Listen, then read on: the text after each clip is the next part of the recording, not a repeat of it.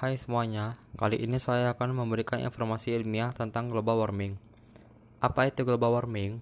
Jadi, global warming atau pemanasan global merupakan peningkatan rata-rata suhu di bumi dengan menyeluruh.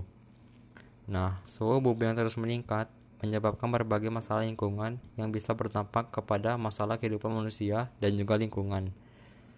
Lalu, apa sih yang menyebabkan peningkatan suhu tersebut? Peningkatan suhu ini disebabkan oleh efek rumah kaca.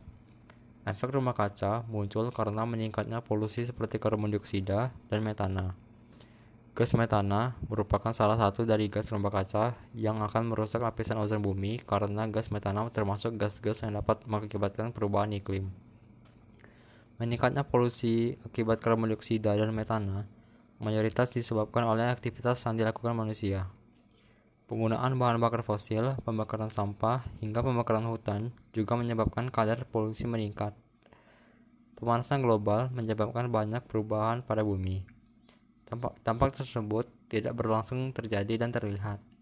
Namun, perlahan akan menyebabkan perubahan yang membawa kerugian untuk kehidupan makhluk hidup dan lingkungan. Nah, lalu apa hubungannya dengan kimia hijau dan apa sih kimia hijau itu? Jadi, kimia hijau adalah pendekatan kimia yang bertujuan memaksimalkan efisiensi dan meminimalkan pengaruh bahaya bagi kesehatan manusia dan lingkungan.